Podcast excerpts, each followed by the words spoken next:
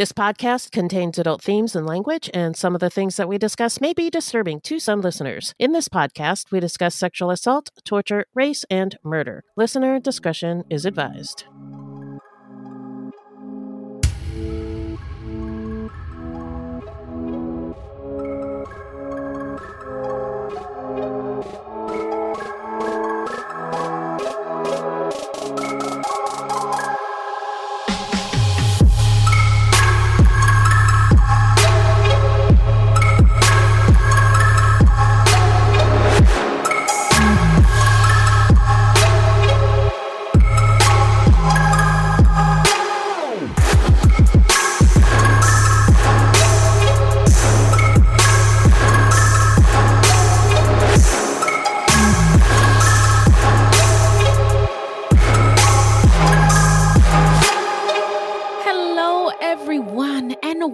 Welcome to Fruit Loops, episode 177. Thank you so, so much for listening. Buiti Yeah. Binafi and bienvenidos, bitches. Fruit Loops is a podcast about true crimes committed by people of color and the victims that we don't hear or know much about.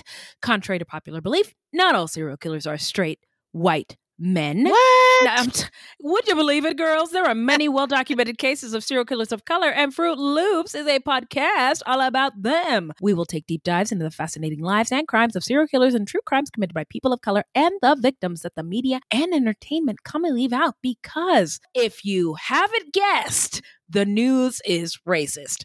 Allegedly. And we are Wendy and Beth. She's Wendy, a black Latinx woman, and I'm Beth, and I just happen to be white. and we love her so much for it. She's the best white lady you'll ever meet. I'm telling you. We're not journalists, investigators, or psychologists, just a couple of gals interested in true crime. Also, the opinions expressed in this podcast are just that, our opinions. Please send any questions or comments to fruitloopspod at gmail.com or leave us a voicemail at 602 935 6294.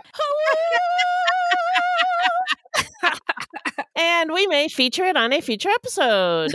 Also, our website is fruitloopspod.com. We use Fruit Loops Pod for all our social media. The footnotes for each episode can be found on our website. Plus, check it out for the different ways that you can support the show and become Fruit Loops Patreon. Uh, you can also support us by supporting our sponsors. Please do. Now, before we get into it, who are we talking about today, Beth? Well, today we're talking about Stephanie St. Clair, the queen of numbers, a gangster, civil rights advocate, fashionista, and Yes. businesswoman. Yes, love it. Yes, not technically a serial killer, but she may have killed some folks. But anyway, this is going to be a little bit different and maybe more of a fun one. I'll say. Yeah. Um, but before we get into the fun, how you doing? I'm all right. I mean, it's November 8th. It's election day. Yep. I'm a little anxious. Yeah, I'd say little is a understatement. Understatement, yeah. um, but it is election night, and I've been distracting myself with things that make me laugh, um, specifically children's shows. One of which I will shout out at the end of Oh, the cool. episode. Um, and also working on the pod has kept me busy, so that's also good. That is Yes. good. Yeah. Yes, yes, ma'am. Well, look at that! It's listener letter time. Well, hello, angels. Oh, there they are. Thank you. Look at that. Oh, hi. What's in that bag, Beth? Well, guess what's in the bag? Guess. Just guess. Oh, I don't know. Might it start with a P and end with a Atreon? yes, yes, that's that's all that's in the bag because uh, we don't have any listener letters. well, that's plenty, I will say. We do Yes. have two new Patreons. They are Chrissy B, a returning champion, and Renata T, hip hop air horns. yeah. We we love our returning champions. We, don't we don't cut off the shout outs if when you, if you have to take a break and come back. We, we get it. totally understand. So yeah. every time you come in and say hello, we're here to support you. by a Yeah. Patreon, we got a little tune for you. So, um, Renata, this is for you. I see him looking a mile away. We love Renata. Can't see your face. We gotta thank you. That's what we say. My back is aching. My back's too tight. My booty shaking from left to right. Thanks, Renata. uh, and uh, this one is for you, Chrissy B. I'm wanting every party. Soon as I get in this party, I'm gonna let go of this party. I'm gonna love fruities. Nobody can judge me but me. I was born free. I'll drop it like a Chrissy, drop it like a Chrissy. I said I drop it like a Chrissy, drop it like a Chrissy. You bad. I said now pop it like a Chrissy, pop it like a Chrissy. I said now pop it like a Chrissy. Yeah. So those are your tunes. And I hope you like them because I had fun doing them. One more hip hop air horn for y'all because we appreciate you so much. Yeah, thank you. And we're going to take a quick break and get into the story when we come back.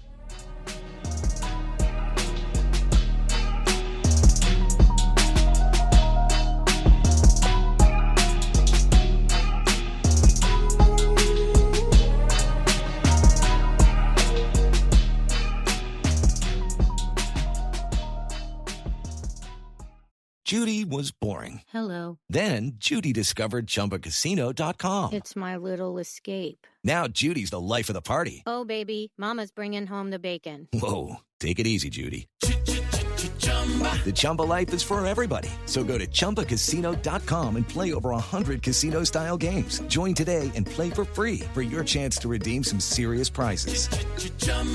ChumbaCasino.com. No purchase necessary. Void where prohibited by law. 18 plus terms and conditions apply. See website for details. True terrors of horror, bizarre happenings, unexplainable events. On our podcast, Disturbed, terror takes center stage. Each episode is a journey into the darkest corners of human existence, delving into bone chilling tales of kidnappings, serial killers, maniacs, and the very essence of your worst nightmares coming to life on this weekly true horror show. Disturbed is not for the faint of heart. It's an exploration of real, unadulterated horror sourced from everyday people.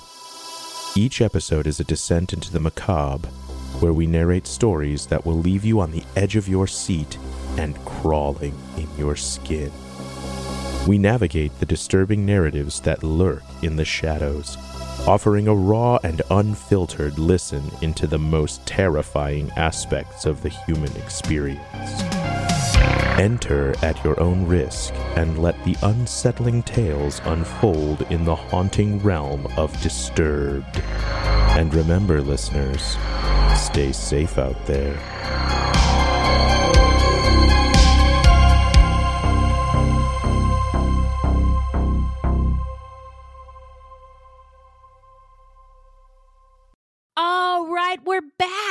Remind us, Beth, who is our subject today? Our subject today is Harlem legend Stephanie St. Clair, who led a Harlem gang in the 1920s and ran a Harlem numbers business. Oh, oh, St. Clair.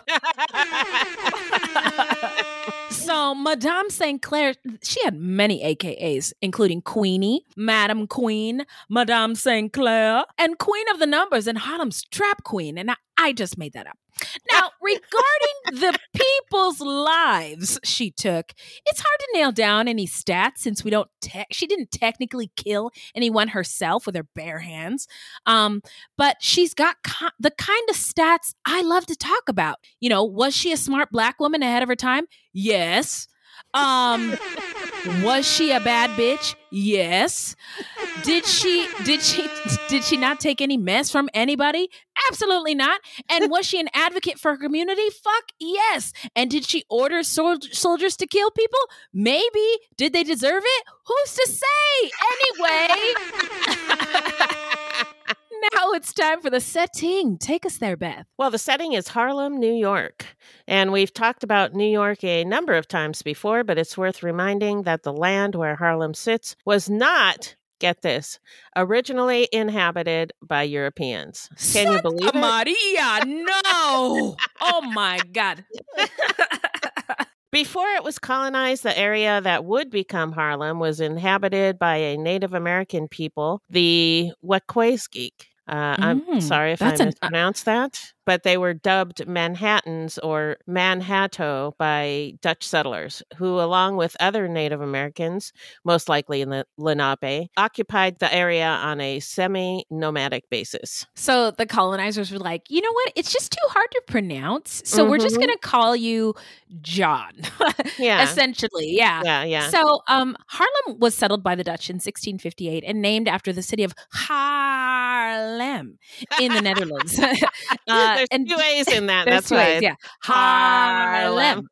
uh, so during the American Revolution, the British burned Harlem to the ground. Of course they did. As a result, Harlem grew more slowly than the rest of Manhattan during the late 18th century. Starting in 1868, after the American Civil War, Harlem experienced an economic boom. The New York and Harlem Railroad, as well as the Interborough Rapid Transit and elevated railway lines, helped Harlem's economic growth as they connected Harlem to lower and midtown Manhattan. During a large influx of poor European immigrants in the late 19th century, the white middle class began to flee Harlem. By the early 20th century, Harlem was the destination for migrants from all over the country, attracting both black people from the South seeking work and an educated class who made the area a center of culture as well as a growing black middle class. The National Association for the Advancement of Colored People, or NAACP, was established in 1909 in New York City by black and white activists, partially in response to the ongoing violence against black Americans around the country. It is America's oldest and largest civil rights organization. Yeah, it's interesting the entities in the United States that were created to combat sort of white domestic terrorism, but Yeah. they they don't really acknowledge that. So the NAACP is very uh, honest about that. But the Department of Justice, I learned, was created to fight the Ku Klux Klan and their Wow. violence. So anyway, there's a whole bunch of other American institutions that were sort of created to maybe we should do something about this this. Yeah, Yeah. yeah. So during World War One, the migration of laborers from Europe virtually ceased, just as the demand for unskilled industrial labor for the war effort rose. So many Black people arrived during the First World War looking for work, and in 1910, an estimated 22,000 Black people lived in Harlem. There is a rose in Spanish Harlem. and by 1920, there were 84,000. And by 1930, about 190,000 Black people lived in Harlem, many of them fleeing Jim Crow violence from the South and seeking economic opportunity in a phenomenon called the Great Migration. After the end of World War I, many black soldiers who fought in segregated units such as the Harlem Hellfighters came home to a nation whose citizens often did not respect their accomplishments or aspirations for a better life for themselves and their families. They were met with extreme racial violence and threats of racial violence. According to some accounts from black servicemen, they felt safer in combat war zones than in their own country. That's sad. Well, yeah, that's America. Yeah. Um, but that's one thing that um, Black people have fought in every conflict since before America started, Mhm. because it was a it's a country worth fighting for. The ideals are worth fighting for. So that's why so many Black people and BIPOC people and uh, oppressed people continue to serve this country. Race riots and other civil uprisings occurred throughout the United States during the Red Summer of 1919, when white supremacist terrorism and racial riots occurred in more than three dozen cities across the United States. But during the Great Migration, Harlem attracted an eclectic mix of Black educated scholars, entrepreneurial business owners, passionate activists, and inspired artists. Harlem underwent a historic transformation during what is now called the Harlem Renaissance, launching an explosion of Black art, music, literature, and politics. Mm. This changed the white default American image of Black people from rural and undereducated to one of urban, cosmopolitan sophistication. Yeah. And I remember, I, I'll never forget seeing, reading about the Harlem Renaissance in hist- a history book. And the paragraph was basically as long as the one you just read. Oh, And that was it. But when we when it. we we're going to get into it a little bit more, but it's such a fascinating time Yeah. in American history. So Yeah. um, the Harlem Renaissance was an explosion of culture, redefining how America and the world viewed American Black people. This new identity led to a greater social consciousness, and Black people became players on the world stage, expanding intellectual and social contexts internationally. Harlem thrived as a cultural hub for Black people. Artistic Black people from all over the country flocked to Harlem, where their creativity was fostered. And leaders like W.E.B. Du Bois worked to ensure that Black Americans got the credit they deserved, enabling the community to develop a collective identity. Prior to the Renaissance, if Black actors appeared on stage, it was in a minstrel show, musical, and rarely in a serious drama with non stereotypical roles. In 1917, several stage plays were performed featuring Black actors and conveying complex human emotions. What? A revolutionary, rejecting the. crazy. I can't believe it. Rejecting the stereotypes of the blackface and minstrel show traditions. The visual arts were never very welcoming to Black artists. Art schools, galleries, and museums shut them out. Sculptor Meta Warrick Fuller, a protege of Auguste Rodin, explored African American themes in her work and influenced Du Bois to champion Black visual artists. Aaron Douglas, often called the father of Black American art, adapted African techniques to create paintings and murals, as well as book illustration. I love that. In 1919, Jamaican American poet Claude McKay published his sonnet, If We Must Die. Responding to the wave of white on black race riots and lynchings following the conclusion of the First World War, after black veterans returned home expecting respect and, at the very least, tolerance, but they Mm. did get it. Um, Yeah. In fact, some black servicemen were getting together and saying, "Don't go anywhere in your uniform because it's gonna, it's gonna, these Oh white people are gonna lose their minds." Wow. So, anyway, Langston Hughes, a black LGBTQ American poet who viewed writing as a way to, quote, express our individual dark skinned selves without fear or shame, unquote, famously wrote about the period that, quote, the Negro was in vogue, unquote. Hmm. The Harlem Stride, or just Stride, was a new way of playing the piano derived from Kansas City jazz and an extension of ragtime. The tempo was considerably faster than ragtime and harmonically more adventurous. So at rent parties, a practice in black communities to help black community mem like a black community member who maybe needed money to pay their rent, um, is where pianists competed with one another and attempted to outplay each other. Um, and rent parties weren't always didn't always have pianists. Sometimes it was Right. just music and dancing. But at these, um, at sometimes at these parties, attendees paid to be present and um, witness these cutting contests where the pianists were dueling each other. Kind of remi- reminds me of rapping, you know, those rap Ah. battles. Yeah, yeah, Yeah, and yeah. and culturally, it it makes sense. This sort of um, challenging skills, uh, Yes. a competition of skills. A competition of skills. Yeah. There we go. Very cool. Trademark Yeah. that shit. With groundbreaking new music came a vibrant nightlife. The Savoy opened in 1927, an integrated ballroom with two bandstands that featured continuous jazz and dancing well past midnight. Ah, The Cotton Club was one of several white clubs catering to white people only who wanted to experience black culture without actually having to socialize with black people. you- it's it, it's really so a wild notion. It's a wild notion. Fucking But throughout ridiculous.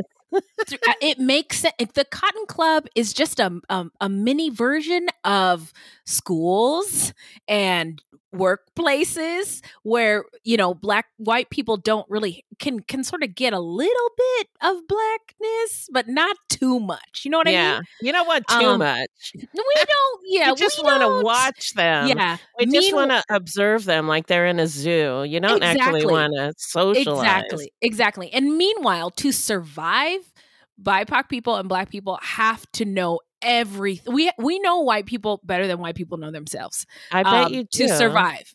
Yeah. to Yeah. survive. So I, Wow. I just think that's interesting that that was spelled out with the, with the cotton when referring Yeah. to the Cotton Club. Yep. So, um, some of the most celebrated names in American music regularly performed in Harlem, such as Louis Armstrong, Duke Ellington, Bessie Smith, Fats Waller, and Cab Calloway, often accompanied by elaborate floor shows. Tap dancers like John Bubbles and Bill Bojangles Robinson, Bojangles, um, were also popular. Uh, that's a throwback for Fruit Loops fans. However, the coveted the coveted performers were not allowed in front of the in the front door or to use the facilities in these white clubs. So entertain us, but still don't get too close. But stay out of our Yeah, stuff. Stay out Don't- of our way. Don't yeah. actually come near us. Exactly. Yeah, Yeah. yeah. Josephine Baker, an American dancer, singer, and actress, was a major fashion trendsetter for both black and white women. Mm. Baker became known for the large hoop earrings that she regularly wore. Hello. And her gowns from French fashion designer Jean Patou were much copied, especially her stage costumes, which Vogue magazine called startling. Oh, you mean you noticed my beautiful black body in this beautiful, amazing fashion? Startling. Wow. Thank you. uh, so she performed the Danse Sauvage in Paris, wearing a costume that consisted of a skirt made of a string of artificial bananas. Her success, I love it. I love, I love the um. It it reminds me of burlesque, which is something Yeah, I'm yeah. planning on getting into. And burlesque is really it's a mockery. It's just making fun of the ridiculous, and I love that. Yeah, and uh, Minnie put a picture of her in the script, and uh, i i- it's really cute. yeah, yeah. Well, because the racist trope is that black people are like monkeys, right? And so if I'm Oh, dancing right, beautifully and in a sexy manner with artificial bananas, it's a big fuck you to racism. if you, I don't you think? yeah, yeah, I didn't think of it that way, but yeah, Yeah. So her success coincided with the exposition des arts décoratifs that gave birth to the term Art Deco, and also with a renewal of interest in ethnic forms of art, including African. Jazz dance was also an invention of the Harlem Renaissance. Jazz dances of the 1920s, like the Charleston, popularized worldwide by Josephine Baker, evolved into swing dances of the 30s, like the Lindy Hop. These were vibrant, energetic social dances, the likes of which the world had never seen before. Which Well, is what- true. It's Yeah, true. Yeah, it's it, I mean, it you're is- going from the waltz to like dancing these crazy dances, crazy kids. well, yeah, and it, it, it also speaks to the the the level of freedom that Black people have. Oh yeah, um you know black people have always danced right? I mean Yeah. we can't we really can't help ourselves. And on the plantation black people would dance on cue because white their masters would make them do it. But also there was um a form of dance that black people do making fun of white people but the white people didn't know that they were making fun of them. And so just with the opportunity to be free look what we can do. Yeah. so anyway, so the progress, right? We're we're progressing. We're getting better. Both symbolic and real during this period became a point of reference from which the black community gained a spirit of determination that provided a growing sense of both black urbanity and black militancy. That is not a bad thing, by the way, as well as a foundation for the community to organize, build upon for the civil rights struggles in the 50s and 60s. It was solidly within the Harlem Renaissance that today's subject built her business, the numbers game. Hmm. The numbers game, also known as the numbers racket, is a form of illegal gambling or illegal lottery played mostly in poor and working class neighborhoods in the United States. It's also called the policy racket, the name policy based on insurance, which is also a gamble on the future. Yeah, and interesting to me is that like rich white people don't play the lottery, Right. but everybody I know plays the lottery. Does. Yeah.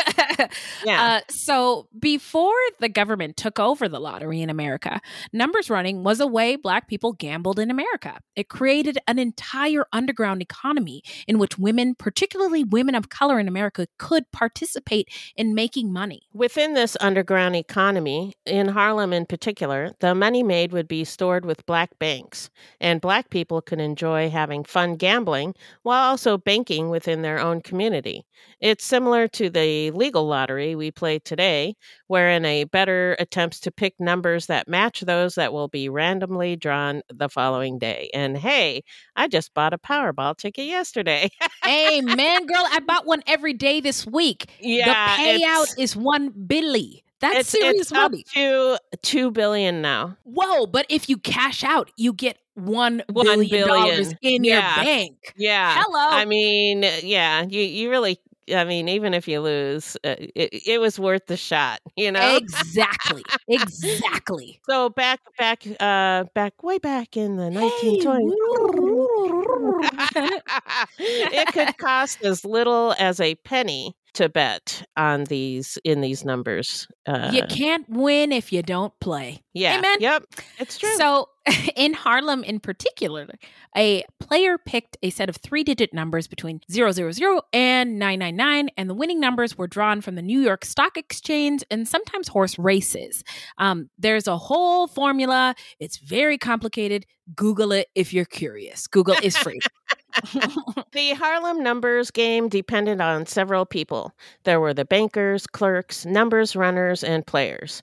For black people, it was work and play at the same time. So if you won some money, you could use it to do something fun, pay the bills, or take care of your family. Yeah. The numbers game helped finance Black enterprise and support Black community reinvestment. Not to mention, Black people had limited options for employment, which were often domestic or agricultural um, or service work. And the numbers yeah, game not, was not fun, not fun work. not fun work. Oh my Yeah. god. Yeah, no.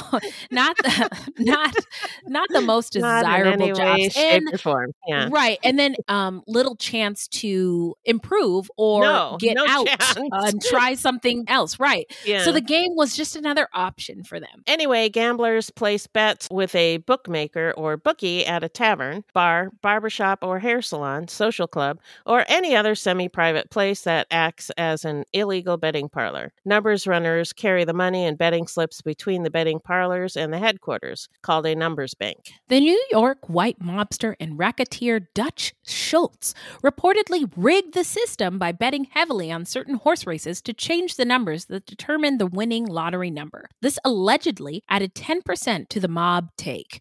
Initially, the mob wasn't interested in what was going on in black and brown neighborhoods, and eventually, uh, he became a problem for the madame. Yeah, yeah. Interestingly, all of the 13 original colonies at one time or another operated legally run lotteries. Didn't know that. Really? Yeah. Over the years, though, the scandals and cheating that became associated with these lotteries caused officials to enact anti lottery laws. Cheating is really interesting when you look at it from an American lens because I'm watching the election results and looking at these dis- redistrict drawings. Oh, yeah. You want to talk about cheating? Oh boy, oh boy.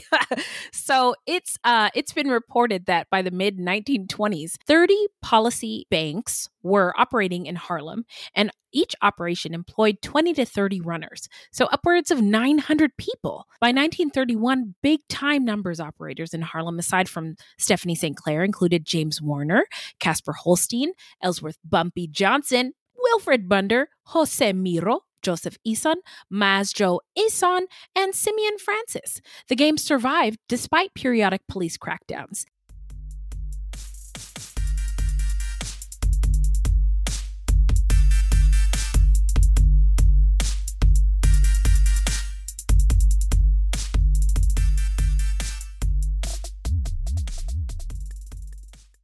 I want to take a moment to tell you about my podcast, Carol Costello Presents Blind Rage. In 1984, a woman named Phyllis Cottle was abducted in broad daylight, tortured, and left to die in a burning car in Akron, Ohio. At the time, I was a rookie reporter covering this horrific story. Since then, I've reported every kind of crime imaginable. I've been able to leave most of them at work, but not this one, the one that buried itself under my skin and stayed put. Phyllis Cottle was a badass woman, and I want to tell you her story. A production of Evergreen Podcasts and signature title of the Killer Podcast Network, you can find Carol Costello Presents Blind Rage wherever you get your podcasts. Discover more great true crime and paranormal programming at killerpodcast.com. Hello, this is Gary Chahot welcoming you to check out the French History Podcast. Our main show covers the history of France from the first humans until present. If you liked Mike Duncan's The History of Rome and wanted a similar program covering the land of beauty, culture, and love, we are exactly that. We also host world renowned scholars who have delivered guest episodes on their specialties, including 18th century pirates, revolutionary booksellers in 20th century Paris, the special friendship between the Marquis de Lafayette and Thomas Jefferson, and numerous others. Learn what you love and listen to the French History Podcast today. So now we're going to get into the early life of Madame St. Clair. What do you got, Beth? Stephanie St. Clair's date and location of birth are not clear. She was born around 1890 in French Guadeloupe, formerly the French West Indies. Some sources say she was born in Martinique, others say France. Either way, she was born at a time when Black people and women were not formally educated or well off economically, and she was one of four children. The historical dispute over her early life and conflicting accounts are either due to lack of diligence on the part of journalists at the time or, for whatever reason, intentional misleading by St. Clair herself during later interviews. Um, and I, I, one source said she was doing interviews from the, her jail cell at one Oh, point. Oh, wow. it dressed up all fancy and stuff. So um, maybe she thought it was more glamorous to have been born in France. After Yeah. all, this was during the Harlem Renaissance. Renaissance. And flash and glamour were admired. yeah, I can see that. Yeah. Mhm. There is surviving documentation of her travels and a marriage, but that documentation also contains conflicting information. Most of what we know about Madame St. Clair is information that she provided. And I just, I love, I love that aspect of her existence. Yeah. Like, I'm only going to, she's like a Beyonce. She's Yeah. like a, Be- oh my God, this revelation has changed my life. She's like a Beyonce. There's one, there's one interview of Beyonce where she's basically interviewing herself and answering her own questions. And it's one of the That's best, one of my favorite Beyonce interviews. Um, it's like that.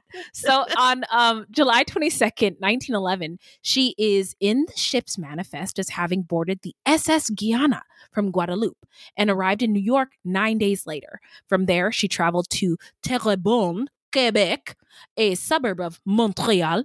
The ship's manifest listed her as a servant. She was married in 1915 to George Gachette, an immigrant from Dominica who petitioned for naturalization in 1928. He was an elevator operator or engineer, as well as a social activist who worked in New York and legally married St. Clair at Benedict the Moor Catholic Church in New York on January 6, 1915. One biographer says she was born December 24th, 1897. Other biographies give her birthplace as Martinique and some as France. St. Clair herself insisted her birthplace was in France.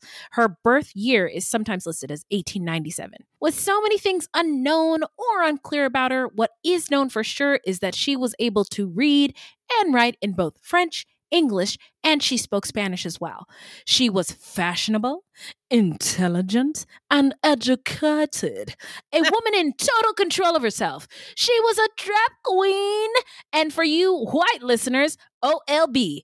Original Lady Boss, which is a new one for me, but I'll take it. Now, let's get into the timeline. Hit it, Bev. Sometime in the early to mid 1920s, St. Clair separated from George. It's unclear why or exactly when.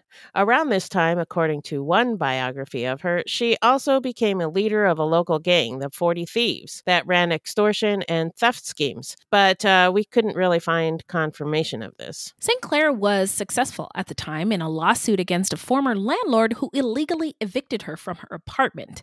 She got $1,000 compensation, which in today's dollars is about $15,000. Wow. And yeah, oh, wow, indeed. yeah. She used that compensation as part of the capital needed to venture into the numbers game. Whether it was by these means or by running her own crime gang called the 40 Thieves that ran extortion and theft rackets, somehow she accumulated a large nest egg. And St. Clair then invested $10,000, about $174,000 in today's money Oh to develop her own numbers game in 1923, becoming what was then called a policy banker. Ah, I love, love this. Yeah. Eh, she is, eh, oh, she's my hero.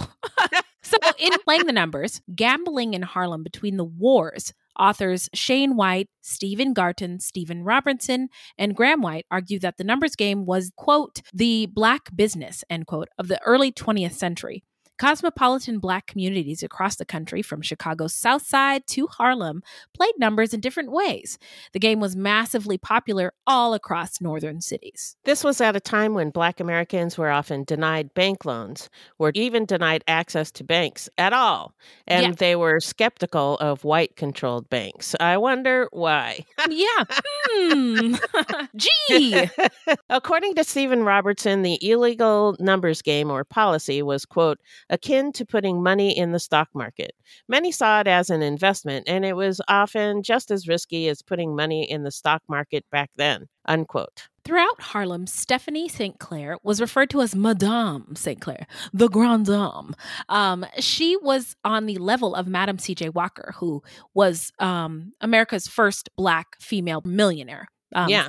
And she made her money off of um, selling hair products to black women. And in the rest of Manhattan and other city boroughs, she was referred to as Queenie. This is Stephanie St. Clair. Yeah. St. Clair was outspoken, taking out full page ads in local newspapers expressing her thoughts and views. Wow. Yeah. Yeah. And I am. you I also hear me. she also had a potty mouth, which I love. She spared no expense in advocating in the press for immigrant rights, explaining voting rights to her community, and speaking against police brutality. By the way, in um, Black pop culture, you can see sort of examples of Queenie in The Wiz, which is AKA the black version slash better version of The Wizard of Oz, and it's um, it's that's uh, an example of Queenie St. Clair, and um, Madame St. Clair was also portrayed by Cicely Tyson in the movie Oh. Hoodlum. And finally, they must have been listening to us because there are grumblings of an HBO project that is in the works, out of the works. Anyway, somebody seems to be working on something at HBO about this woman. So, Yeah, yeah. Madame St. Clair was the high priestess of petty. hello. One of the ads that she took out in the paper was addressed to potential suitors and directed them to, quote, Please not annoy me. I, Madame St. Clair, am not looking for a husband or a sweetheart.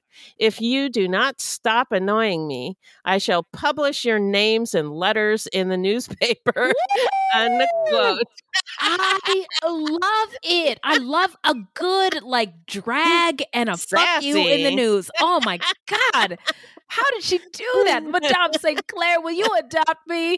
So Madame St. Clair clearly or clearly, LOL, had had no time for anyone's nonsense. Not today, Satan.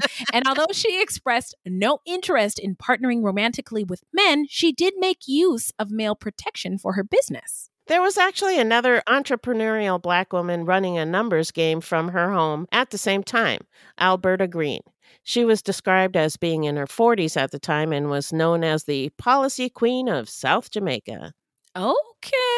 Now, unlike St. Clair, though, Green was actually running her business by herself without the help of any male protection, no soldiers, no police payoffs, no organization. Yeah. And instead, she turned her home into an armed fortress, guarded by numerous bolts and locks on each door and by two ferocious police dogs in the rear. that sounds scary. It does. It does. It sounds like it sounds like she built her own prison too. Yeah, it be doesn't sound healthy or fun.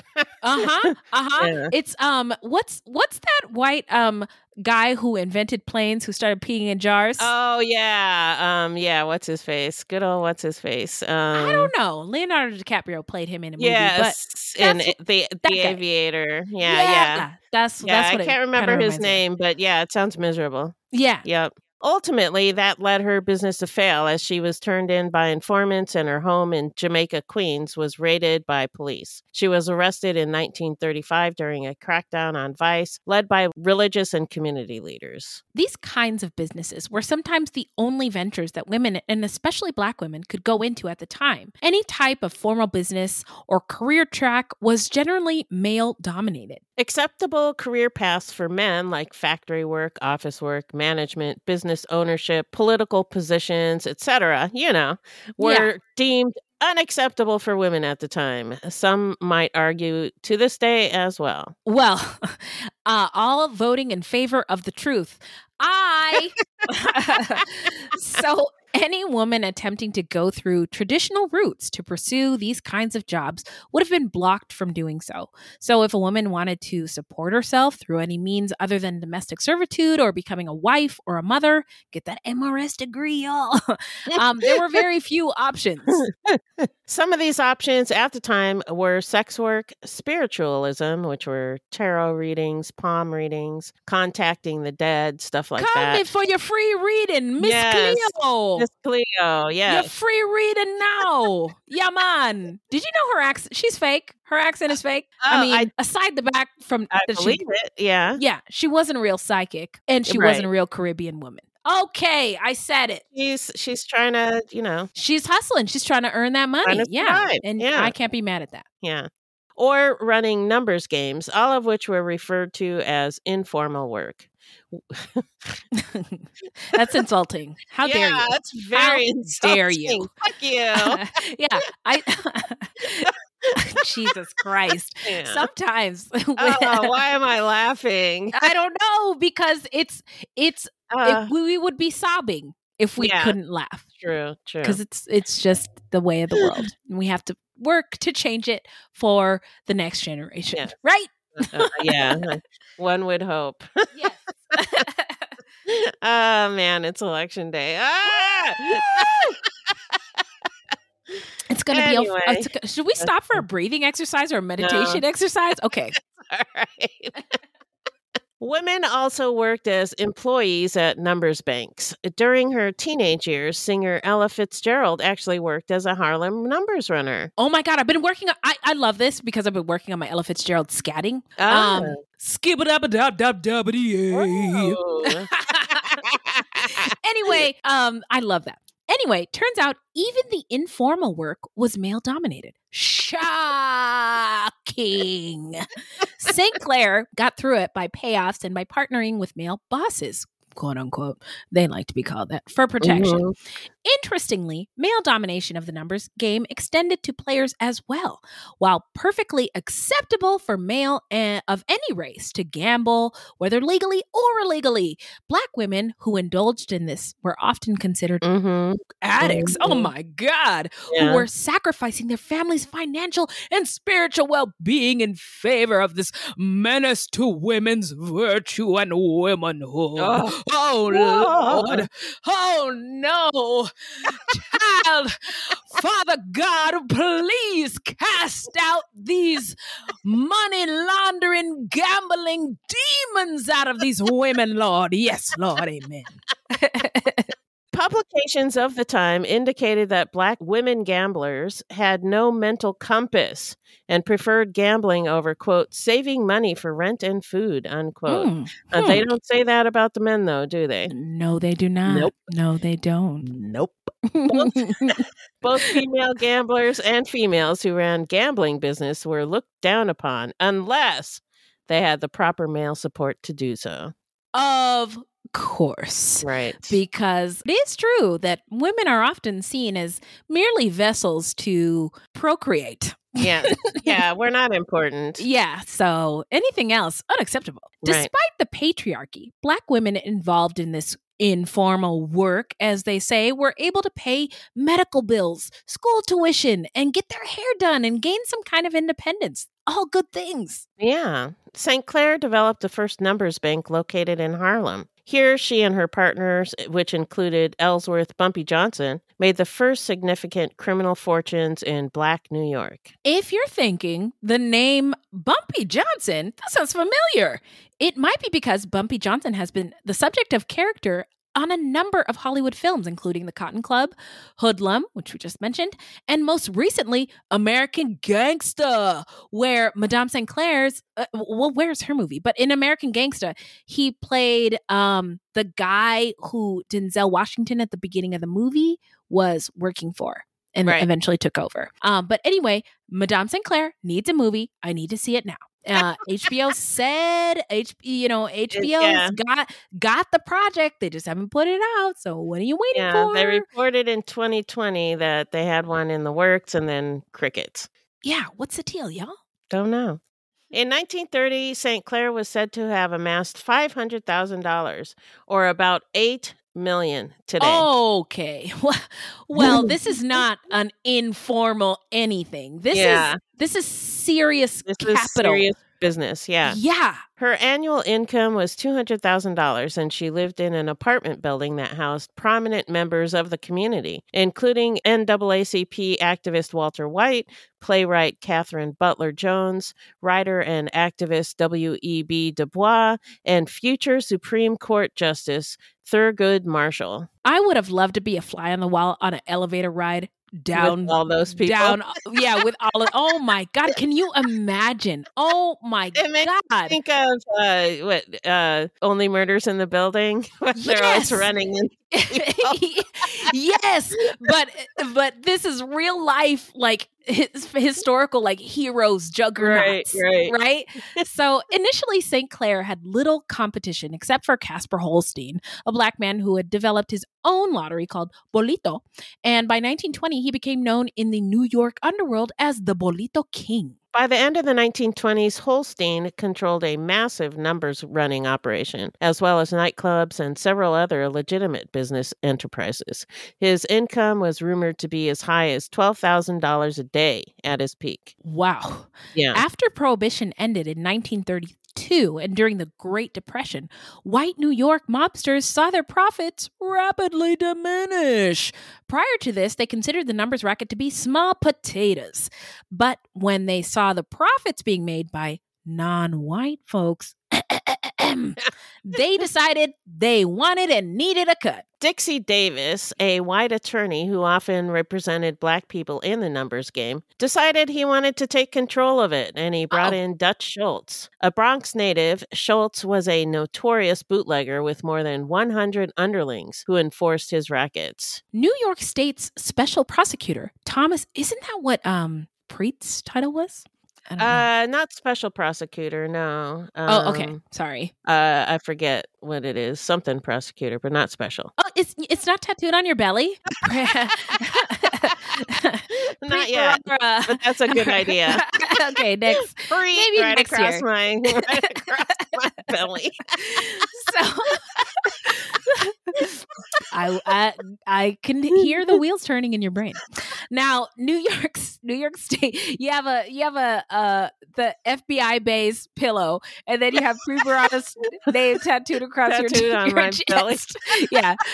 So, um, New York, Beth loves justice, guys, and true crime.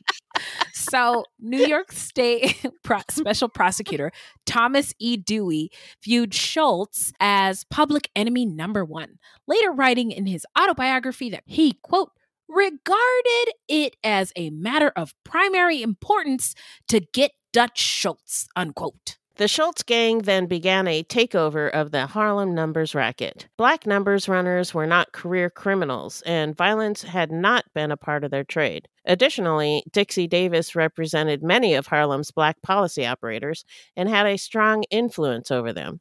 Dutch Schultz brought in the guns and the muscle and the political influence, which black people did not have. Davis advised his clients that Schultz and his gang were too powerful to fight with. One by one, including Casper Holstein, they folded. But Stephanie St. Clair was a different story. She balked at Schultz's overtures, went straight to the Harlem newspapers, and took out an ad to reveal how Schultz was trying to steal her business. I love how she just goes straight to the next You know what? Well, and and what uh, you know, she could have gone down too, and I think did Yeah. at one point, right, for this, but fuck Right. it. Balls Yeah. to the wall, bitches. Cocks out, Cocks out, wangs out, suns out, guns out, buns out, all all of it. All of everything out. Everything out. The Schultz gang then engaged in a bloody war with St. Clair and her allies for control of her numbers business. St. Clair didn't mince words in her declaration of war on Schultz. Quote, I'm not afraid of Dutch Schultz or any other living man. He'll never touch me. I will kill Schultz if he sets foot in Harlem. He is a rat. Ooh. The policy game is my game. Unquote. Whoa. You tell you tell him, girl. You tell him. Shots fired. now, St. Clair moved swiftly against Schultz, organizing the remaining black policy owners in her fight against the Dutchman. She and her allies violently confronted white store owners who were collecting bets on Schultz's behalf, smashing cases, destroying policy bets, and ordering their adversaries out of Harlem. Get out of here. Get the fuck out of here. GTFOH, I think, is the acronym. St. Clair also took out ads encouraging the people of Harlem to play black and only place numbers bets with black organizers and I think also put their money in black banks. Right, right. Schultz quickly retaliated. He started calling St. Clair's home to threaten her. He kidnapped and murdered her men. He even placed a contract on her life, forcing St. Clair at one point to hide in a cellar covered in coal. Oh my goodness. Wow. Another Wow. time, Schultz sent an underling to intimidate St. Clair, but she gained the upper hand, pushed the man into a closet, locking him in, and proceeding to tell her bodyguards to, quote, take care of him, unquote. Oh, I love it. More, please. So, over 40 people were killed in gangland related violence, including the murders of Harlem numbers operators. Despite this, St. Clair and Ellsworth Bumpy Johnson initially refused to surrender to Schultz.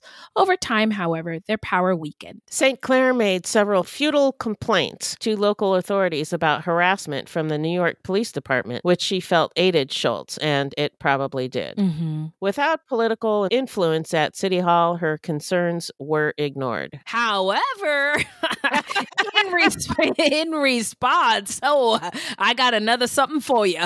St. Clair took out several ads in Harlem newspapers accusing senior police officers of various forms of corruption. She named them. This is their name. This is their phone number. Their kids go to this school, and their address is this.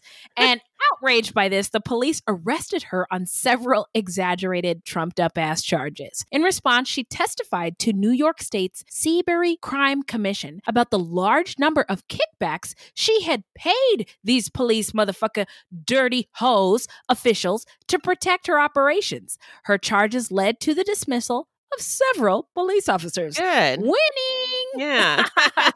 but as St. Clair realized she could no longer oppose Schultz, she agreed to a truce, which transferred the power and profits from her organization to Schultz and the Italian mafia headed by Lucky Luciano. But no weapon formed against me shall prosper because in 1935, Dutch Schultz was assassinated on the orders of Luciano.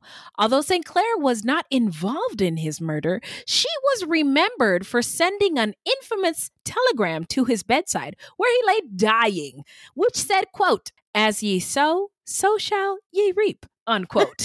the telegram reportedly made headlines across the nation. Yeah, he messed with the wrong one and he fucked up and found out. Now, St. Clair's former lieutenant Ellsworth Bumpy Johnson then became the mafia's representative in Harlem while she moved on to other things. St. Clair's notoriety continued to grow even after her war with Schultz came to an end. In 1936, her non legal marriage by contract to Bishop Amiru al Muminin, Sufi Abdul Hamid, an eccentric, controversial anti Semitic race activist, popularly dubbed Black Hitler, Huh. dominated headlines of black newspapers across the country. Hmm. I wonder if a rapper who shall not be named has heard of this individual. Oh, yeah. Yeah. Um, but anyway, you know, the by contract marriage thing, I guess, is like a weird prenup. So she, after like 90 years or some shit, um, then they can split the assets. But before that time 90 years? yeah all Wow. uh, before that i guess it's each individual it's it's it's something like that there's like a timeline on when the assets can be split Huh. or um, divvied up after the marriage so anyway uh culture corner alert the discussion of black people and jewish people is an old one both groups have been the subject of hate and terrible violence all over the world since the beginning of time. Sometimes oppressed groups are pitted against each other to their detriment and to the triumph of the nefarious oppressor. And there are Black Jewish people, which I wanted to say because I think that's important to note. There are Yeah. Black Jewish people. So whatever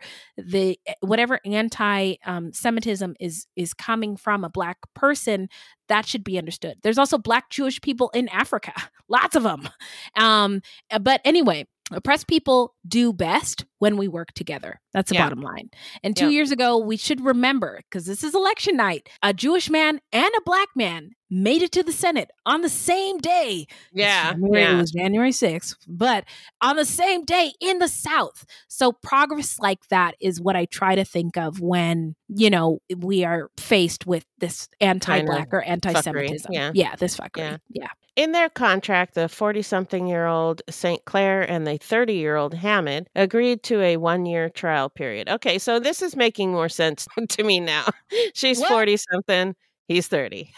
Oh, okay. okay, now this is making sense. All right. Oh, okay, okay. The contract part. Okay, got it, got it. or the pairing of them together. Oh, right. Like, Okay, what is she- okay. what is she doing with this dude? Oh, he's Right. 30. Gotcha. Uh-huh. Okay, okay, okay. If the pair decided not to continue their relationship at that point, they could terminate the contract. If, on the other hand, they remained certain of their feelings for each other, they would hold a legal ceremony.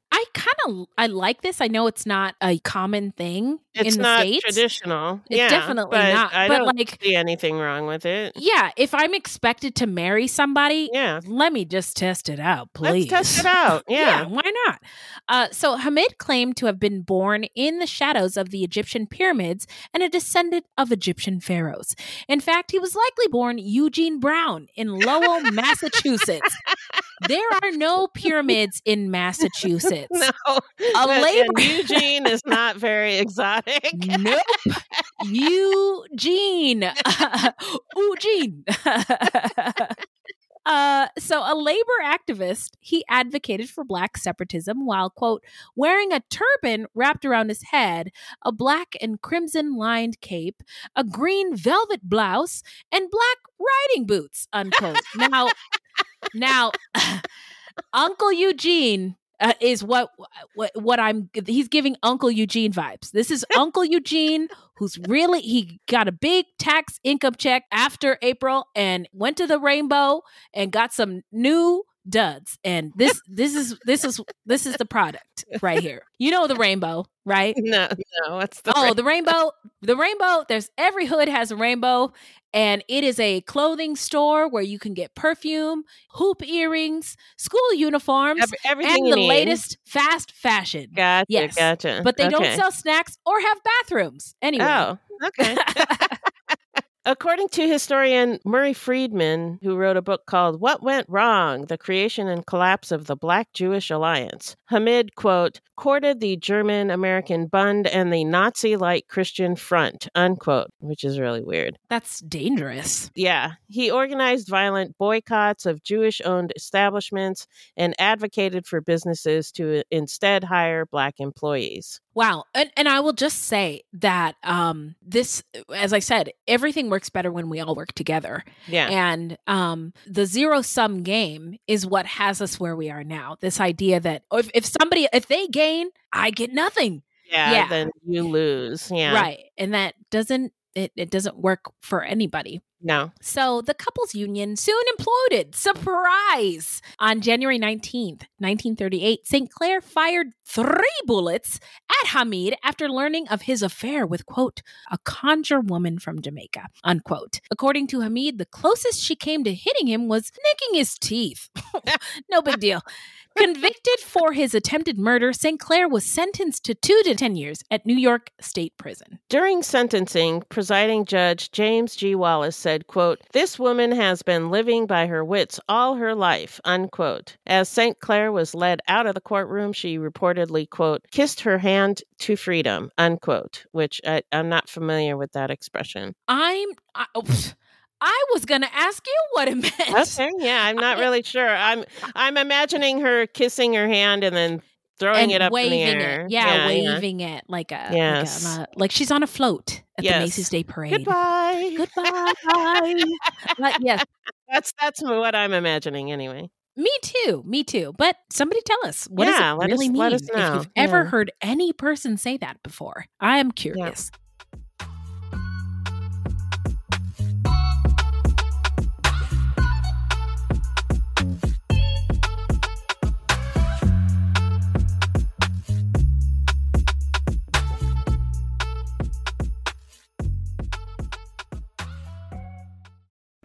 On the morning of August 1st, 1966, shots ring out from the observation deck of the clock tower on the University of Texas campus. It marks the infamous beginning of the modern era of mass shootings in America.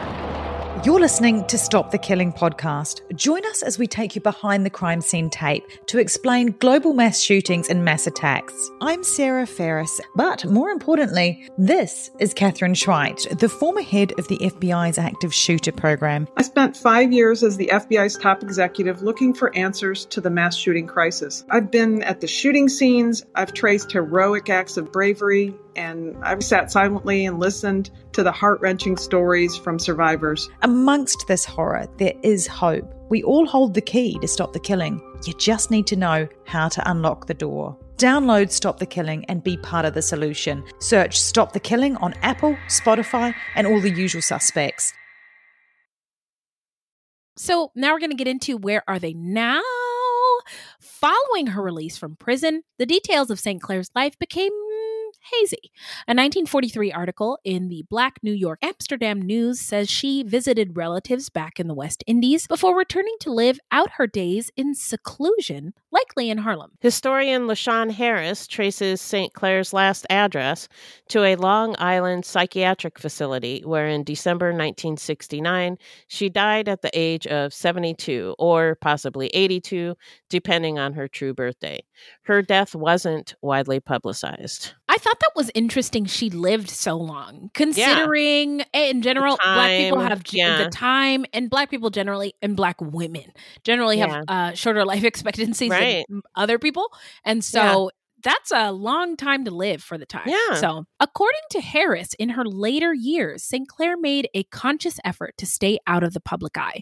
Quote, she probably didn't go out like she wanted, or maybe she did but she didn't die with money. She had kind of a rags to riches story than riches to rags, unquote. And I don't know if that is, I, I will say, sources I consulted, which were Black women sources who researched this woman, said that she did die wealthy. So, Oh, okay, and and it it would make sense um if she died at the age of 72 if she had money Yeah. because that's, you know. you can, how how else would she have Yeah, lived, right? Exactly. Yeah, Exactly. yeah. Yeah. Harris questions whether St. Clair was really all that different from other industrial titans of the era. Quote, St. Clair should be included in histories of black business and black entrepreneurship, unquote.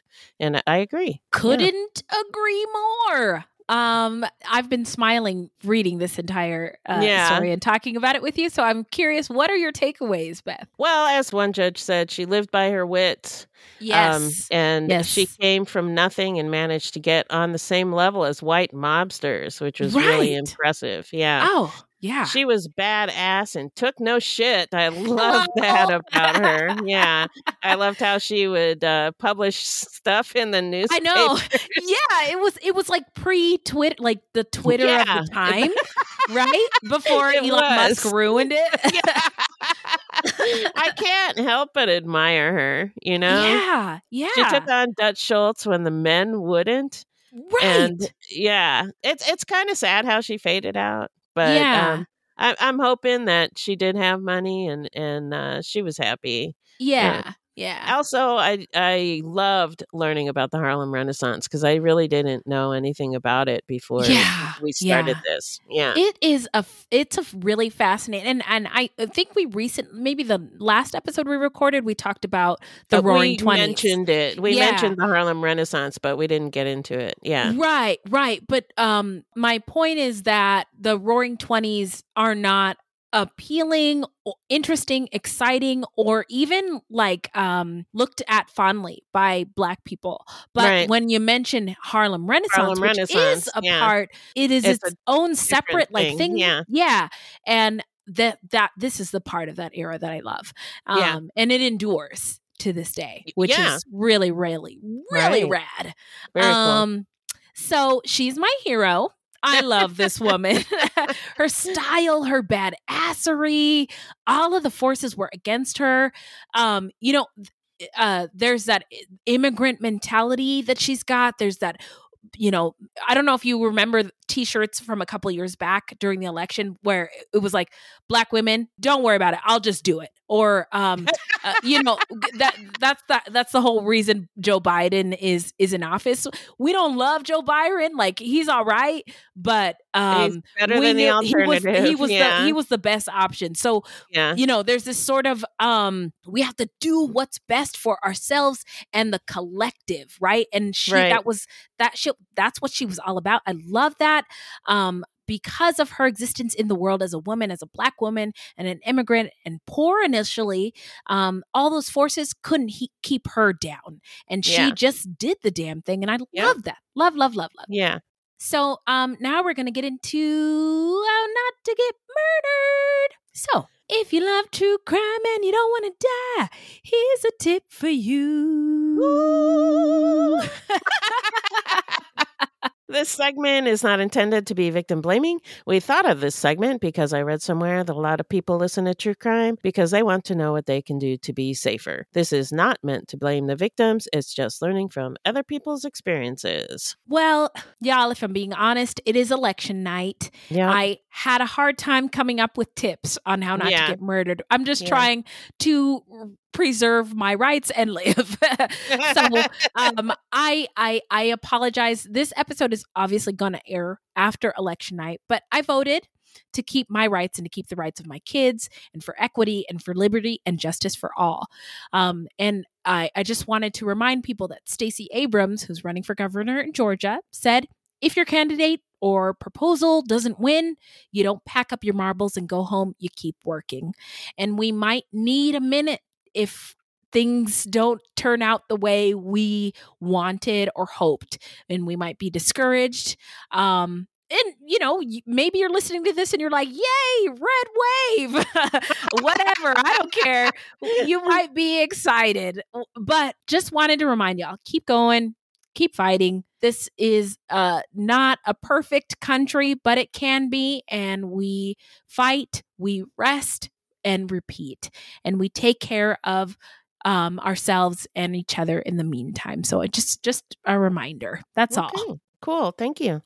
do you have anything to add? Any um uh i don't know a uh, uh tasers um weapons any No. any bunkers that we can No. purchase at a discounted price Uh, there might be one in, uh, what was that? Where, did they the find that meth one- bunker? the meth one from Yeah. yeah uh, in Arizona. the news story okay Yeah. well um i just left arizona but that is a very attractive come back for a bunker. Yeah. incentive totally Uh, totally I forget the name of that that place. What, what's the name of that place? oh waddell waddell Waddell. Yes, in, in Waddell. Yeah. Ah, yes. Waddell. That's where we'll all have to go. Okay, fruities?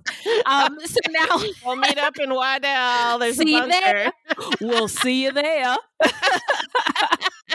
oh, Lord help us. So now it is shout out time where we shout out any content by any people of color, any um, LGBTQ folks, any marginalized folks, really, any by or about them, or any true crime goodies. Just got two from me. Wild Crime on Hulu. Have you been watching it? I haven't yet. No, but it's on my uh, watch list. Yes. Well, even old Whitey enjoys it. And so if, Oh. if you if you have somebody in your midst who's not who's like murder show, ugh, they might like this. Oh, okay, um, cool. So me and my husband have liked that one. And then uh, it's about, you know, murders and crimes that take place in national parks and in the wilderness. And then Hmm. also um the children's show that's been distracting me this evening is Wendell and Wild. And it reunites Key and Peele. Oh, wow. Remember? Remember? and it's an I do. animated stop motion horror comedy film Oh, wow. about demons and the prison industrial complex. Oh my god! And there's it's like it's it's for kids though. and it's, um, and it's comedy. yeah, and it's comedy and it's it's really fun and it's all the voices that grown-ups are totally familiar with. Like Angela Bassett is in it and a bunch of other people. Um there's the young girl from This Is Us. She's a voice on it.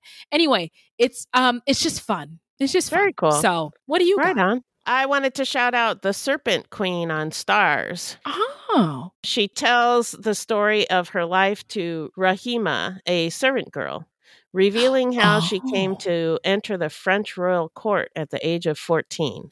Oh. And uh, Samantha Morton plays Catherine. Okay. Sennia Nanua is uh, Rahima, and I don't think I've ever seen her in anything, but I really like her.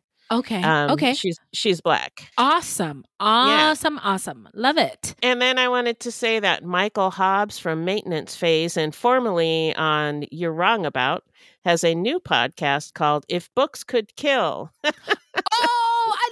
Him. and this sounds amazing. Okay. Yeah, it's about trash books that misled us. Oh, I love it. You know, I love the flood of people calling out and revealing misleading information. yeah, It's yeah, so necessary. And so this sounds fantastic. yeah. Um, so is it out? yeah, there's only one episode out right now. Okay, But okay. by the time this airs, there should be at least two, if not three. Okay, fantastic. So just to recap, that is Wild Crime on Hulu, Wendell and Wild on Netflix, The Serpent Queen on Starz, and Michael Hobbs's podcast called If Books Could Kill, wherever you get your podcast. Oh man, I'm sad That's again. it. It's time. Ah, give me, give me, go. No, I was, I was just gonna say, I was just gonna pretend I'm guzzling Zoloft, so I won't be sad. Go, go, go, go, go. But you can't do that. That's dangerous. No. So don't do that. And I'm Don't not a do that. doctor, so don't listen to a word I say. Also, don't fact check me on anything.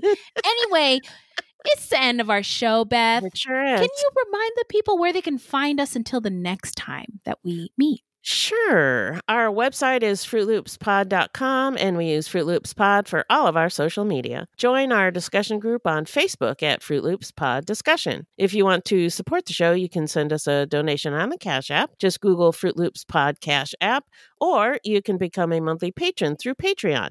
And as always, we have merch for sale on our website. That's right. Now, this is a weekly podcast, and new episodes drop every Thursday. So until next time, look alive, y'all. It's crazy out there.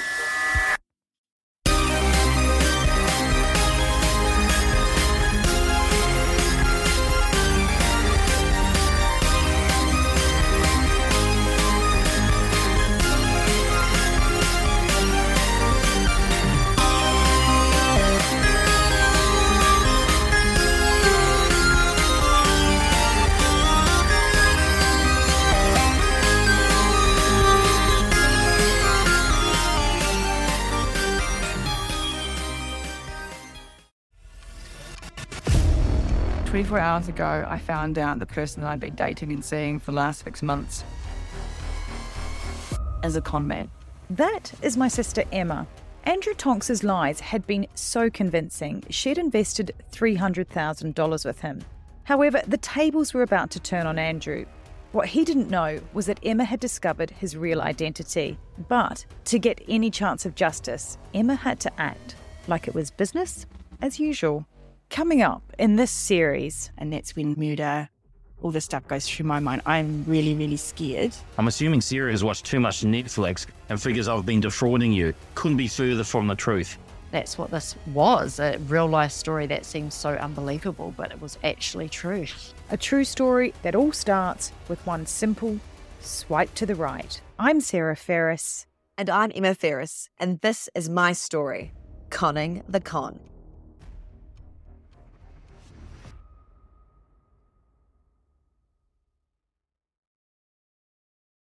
Something is creeping in. Don't follow it down. Let me introduce you to Barry Kloogh, an authorised financial advisor from New Zealand and a very special kind of stain on humanity. He was a very uh, knowledgeable young guy. He was a registered financial advisor. Type of guy that was bending over backwards to help you. Now, you could be forgiven for thinking that Barry sounds like a great guy, and you'd be right. Well, right up until the point when you're wrong. It was all fictitious. You stole from my son who has a disability. Chris never knew. He died believing that we're all taken care of. A psychopath is somebody who lacks empathy, acts impulsively. I think there's a strong case that Barry might be all of those things, actually. To find out how Barry Kloogh stole over $15 million from 81 victims, subscribe to Klooghless, the long con. That's Klooghless, spelt K L O O G H L E S S.